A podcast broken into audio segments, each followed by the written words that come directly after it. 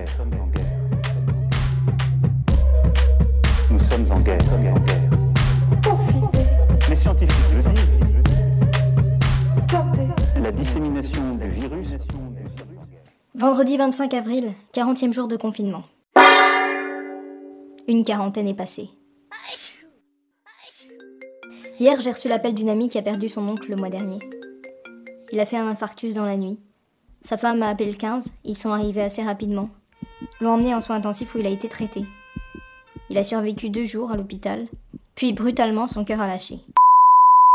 Sa femme, ses enfants et ses petits-enfants n'ont pas pu le voir une seule fois. Les obsèques ont été raccourcies. Il est mort seul et il a été incinéré seul. Cette amie m'expliquait la douleur que c'était pour elle de penser qu'il n'avait pas pu avoir de véritables funérailles. Elle était très proche de cet oncle. C'était un homme discret, serviable, toujours là pour les autres, qui demandait peu et qui donnait beaucoup. Un homme complexé par son peu d'érudition, qui ne se mettait jamais en avant. Elle me disait combien elle aurait voulu pouvoir lui dire à quel point elle l'admirait pour son humilité, pour sa générosité, sa présence toujours bienveillante.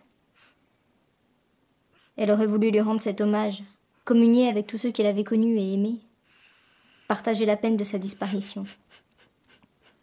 Elle m'expliquait qu'elle était en rage contre ce gouvernement qui ne respecte pas la vie humaine, qui la piétine au nom d'un idéal biologique ou sanitaire qui n'a rien à voir avec l'humanité. Ce gouvernement qui avait volé à son oncle le dernier hommage qu'il méritait, qui avait volé à sa famille la possibilité d'un adieu qui ne se fera jamais. Tout ça, ce sont des choses irréparables, me disait-elle. Rien ne pourra arranger ça, c'est trop tard. Ils ont mutilé notre deuil, écorché nos mémoires. Ça n'est pas possible de prendre des décisions comme ça quand on est un être humain. Ils ne sont pas humains, me disait-elle entre deux sanglots.